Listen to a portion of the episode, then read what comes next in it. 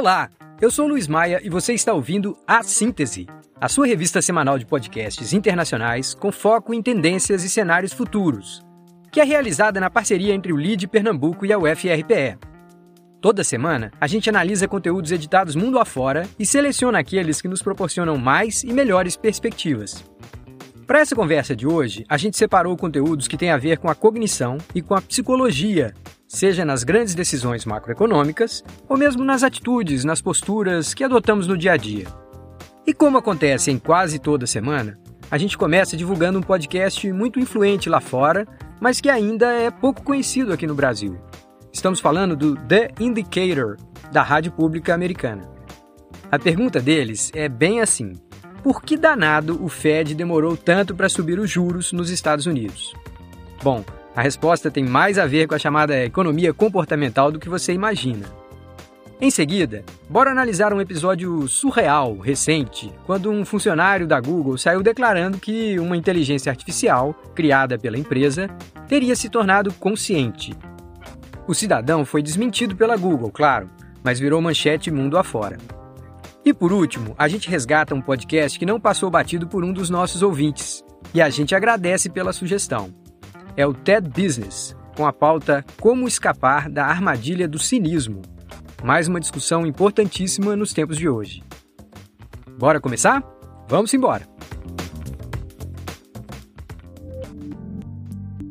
O podcast The Indicator está lá numa plataforma da rádio pública americana chamada Planet Money.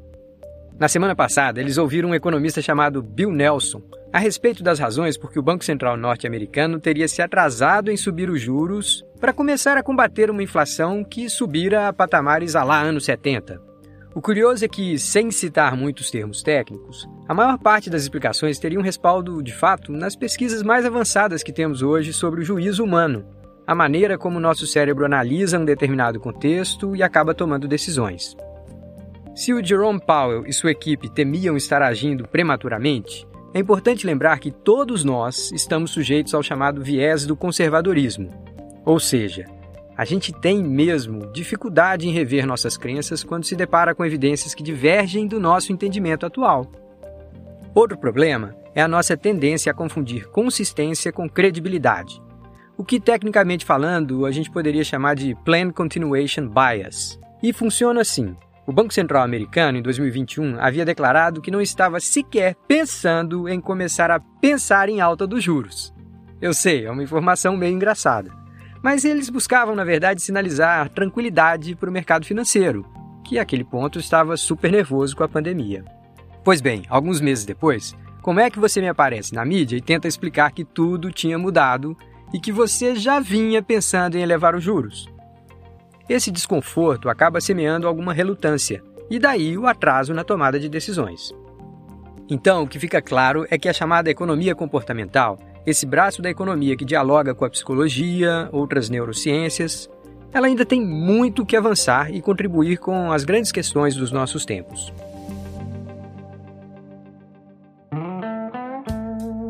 O podcast Today in Focus, do jornal britânico The Guardian, retomou a discussão nesta semana sobre inteligência artificial a partir da repercussão mundial com as afirmações de um engenheiro da Google chamado Blake Lemoine sobre uma suposta entidade que teria ganhado consciência.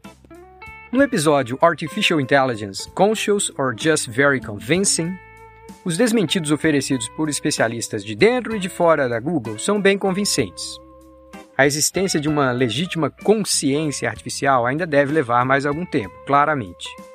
Mas o episódio todo acabou trazendo à tona questões interessantíssimas.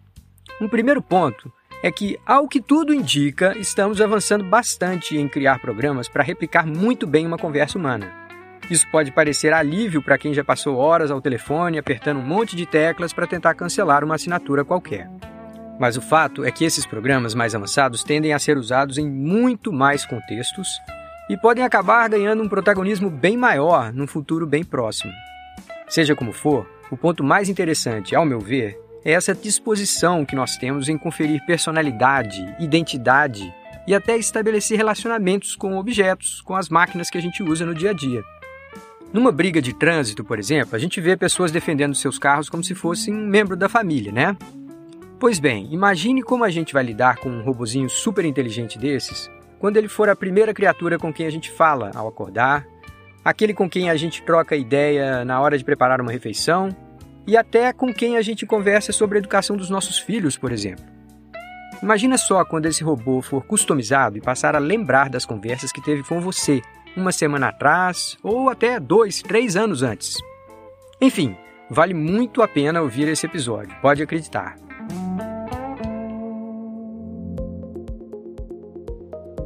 O terceiro podcast que selecionamos veio, na verdade, de uma dica de um ouvinte através das redes sociais. O TED Business, no episódio de duas semanas atrás, eles abordaram um tema fascinante: essa verdadeira pandemia de cinismo que a gente vive em quase todo o planeta. A expressão cinismo, no caso, é empregada como o descrédito que as pessoas revelam em relação ao que seria a verdadeira natureza humana. Enfim, é algo que vai muito além da polarização política e ideológica que a gente vê por aí e que acaba por contaminar todos os nossos relacionamentos, pessoais ou profissionais. O psicólogo Jamil Zaki acaba trazendo resultados bastante impressionantes de pesquisas recentes. Elas mostram que não apenas esse pessimismo sobre o caráter humano é claramente exagerado, mas ele também tem um custo altíssimo, e não só do ponto de vista pessoal, mas para a economia e a sociedade como um todo. Ok, mas e para escapar dessa armadilha? O que, que ele nos sugere? Bom, seria basicamente dois pontos sobre os quais vale a pena a gente refletir. Um é que existe uma grande diferença entre o que as pessoas fazem e o que elas de fato são, no fundo. Nem sempre a gente se dá conta disso quando avalia alguma situação. E dois, vale lembrar que o contrário do cinismo não é uma certa ingenuidade sobre a natureza humana. Bom, se é assim, seria o caso de buscarmos uma forma mais sadia de ceticismo, ou seja, adotar atitudes cautelosas, tudo bem, mas que de alguma forma ofereçam às pessoas com quem interagimos a chance de nos surpreender também positivamente.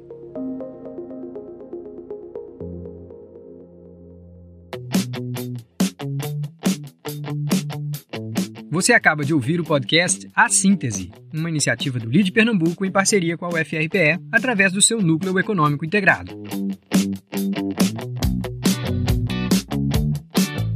Todos os podcasts de que falamos aqui estão lá na nossa playlist no Spotify, para quem quiser conhecê-los ao mesmo tempo em que exercita um pouco sua compreensão de conteúdos em inglês, francês ou espanhol.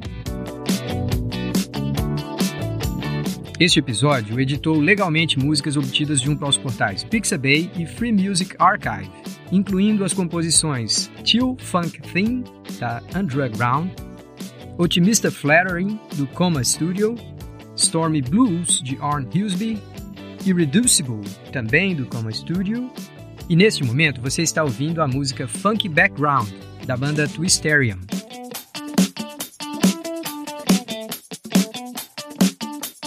Vale registrar que a síntese é uma iniciativa voltada a promover o diálogo e a reflexão, com base em traduções livres de conteúdos originais que foram editados em língua estrangeira. Sendo assim, nossas interpretações podem conter pequenas imprecisões aqui e ali e não devem ser interpretadas como recomendações de investimento. Fique ligado e compartilhe.